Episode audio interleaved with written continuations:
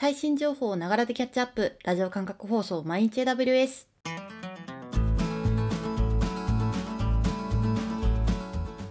おはようございます。サーバーワークスの小林です。6月3日、今日も最新のアップデートを皆様にお届けしていきます。電車に乗りながら、ご飯を食べながら、ちょっとしたながら時間で気軽にキャッチアップしていきましょう。放送のフィードバックは YouTube のコメント欄、また Twitter のハッシュタグサバーにて投稿お願いします。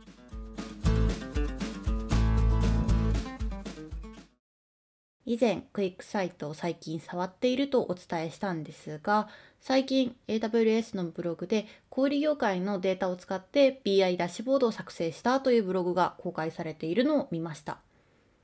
クイックサイトを使ってダッシュボードを作る場合どのように作っていくかの指針であったり実際のダッシュボードが公開されていたりで非常に役立つブログだったのでもしクイックサイト興味ある方や今触っているという方はご覧になられたらすごく役立つんじゃないかなと思いました。URL は概要欄に貼っておきます。では早速最新1日のアップデートを見ていきましょう。今回は6月2日6件のアップデートがありました。まずは1つ目。Amazon ロケーションサービスが一般提供開始。Amazon ロケーションサービスという新サービスが提供開始されましたというアップデートになります。Amazon ロケーションサービスとはマップ、ジオコーディング、追跡などをアプリケーションに簡単かつ安全に追加できるフルマネージドな位置情報提供サービスになります。Amazon ロケーションサービスを使うとマップの表示、ルート案内、追跡のシミュレーション、ジオマーケティングなど様々なユースケースに位置情報機能として利用することができます。Amazon ロケーションサービスでは複数の機能を提供していて、例えば単純な地図情報を利用したい場合はマップ機能を利用する。ルート案内として利用したい場合はルートカリキュレーター機能を利用するといった形で実現したいユースケースによって利用する機能を選択する形になります。現在、マップ、ルートカリキュレーターのほかジオコードという場所の座標の検索エンジンであるプレイスインデックス、ジオフェンスという境界について格納するジオフェンスコレクション、デバイスからの位置情報を格納するトラッカーという5つの機能が提供されています。東京を含む9つのリージョンで利用可能になっています。最近の新サービスの提供で東京リージョンも最初から使えることが増えてきている印象ですね。AWS 公式情報では多くのユースケースとそれらの実装方法についての情報が提供されております。位置情報機能として Amazon ロケーションサービスもぜひ選択肢の一つとしてご検討ください。次、2つ目。AWS ステップファンクションの同期エクスプレスワークフローで Amazon API Gateway の REST API をトリガーできるようにサーバーレスワークフローを構築するサービス AWS Step Functions ですね。同期エクスプレスワークフローの呼び出しとして Amazon API Gateway の REST API をトリガーとすることができるようになりました。Step Functions は Lambda 関数や DynamoDB などの主にサーバーレス関連の AWS サービスと組み合わせてそれぞれのコンポーネントを疎結合の状態でワークフローとしてサーバーレスを実現するサービスになります。 Step Functions のワークフローはスタンダードとエクスプレスの2つあります。スタンダードは最大実行時間が1年まで可能なため、1つのワークフローに対して長時間実行する必要があるワークフロー向きのタイプになります。今回のアップデートに関連するエクスプレスは最大実行時間が5分で IoT のデータの取り込み、ストリーミングデータ処理と変換、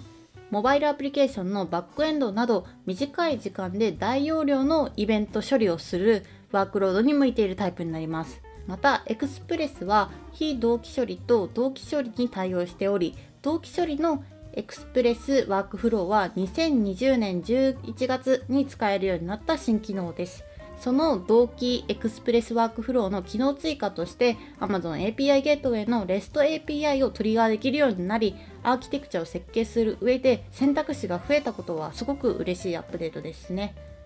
Step Functions ご利用の方はぜひご確認ください。次3つ目。Amazon クラウドウォッチでコントロールプレーン API の使用状況メトリックスをサポート。リソース監視サービスである Amazon クラウドウォッチについてのアップデートになります。まず、コントロールプレーン API とは S3 バケット作成削除などの AWS サービスの操作を行う API のことを指します。今回のアップデートで、クラウドウォッチでコントロールプレイ API をメトリクスとして取得できるようになりました。そのため、AWS サービスの操作をダッシュボードとして作成して、AWS サービスの操作状況を可視化することもできるようになってます。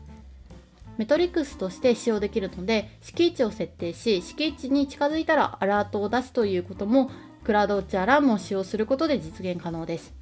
メトリクスの取得は無料で利用可能ですが、アラームなどその他クラウドウォッチ機能を使う場合は標準のクラウドウォッチ料金で使用することになります。使い方によっては便利に使えそうだなと思ったのでぜひ検証してみてはいかがでしょうか。次4つ目。Amazon SNS で SMS サンドボックスと発信 ID をサポートマネージドなメッセージングサービスである Amazon SNS から SMS を送信する場合、サンドボックスと呼ばれる隔離されたテスト環境に送信できるようになりましたというアップデートになります。最大10個の電話番号を登録してテストすることが可能です。現在、サンドボックスの状態なのか、本番運用状態なのかは、ステータスを確認することで判断が可能です。サンドボックスを使用する場合の追加料金はありません。また合わせて特定の国に送信する際に使用する発信 ID を表示できるようになりました。インドやアメリカでは SMS にメッセージを送信する場合、発信 ID を企業が登録して、その発信 ID をメッセージ内に記載して送信しなければいけないという規制があるため、それに対応したアップデートになります。サンドボックス機能については SMS へのテストが容易にできるようになったので SNS 使用して SMS を送信する場合はぜひこちらの機能をご利用してください次5つ目 AWS WAF と AWS シールドアドバンスドが大阪リージョンで利用可能に AWS WAF と AWS シールドアドバンスドが大阪リージョンで使えるようになりましたというアップデートです。セキュリティ関連サービスが同時に大阪リージョンで対応しましたね。AWS WAF はその名の通り Web アプリケーションファイアウォールサービスのことでアプリケーションに対する攻撃から保護する目的のサービスになります。クラウドフロントや ALB、API ゲートウェイに紐付けて使用するサービスになります。企業のセキュリティ要件として Web サーバーには WAF を導入することがマストである場合もあるかと思いますので大阪リージョンでも利用開始になったのはすごく嬉しいですね。続いて AWS シールドアドバンストはアプリケーションに対する DDoS 対策サービスでその中でもアドバンストは EC2、ELB、クラウドフロントなどのリソースに対しての大規模な攻撃からの保護に特に強化されています。また、エンタープライズサポートに加入している場合は、専任の AWS チームが24時間待機しており、リード数攻撃の管理と緩和をサポートしてくれます。大阪リージョンご利用の方、またはご利用ご検討されている方は、ぜひ AWS WAF、AWS シールドアドバンスとも利用を検討してみてください。最後、6つ目。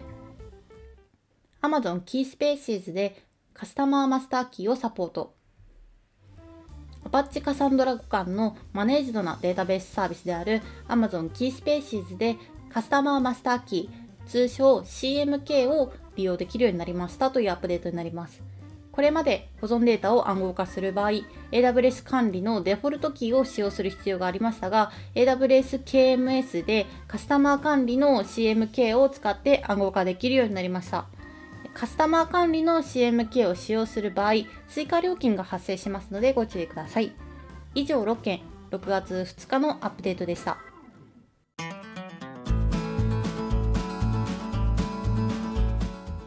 繰り返しになりますが、放送のフィードバックは YouTube のコメント欄、また Twitter のハッシュタグサバーにて投稿お願いします。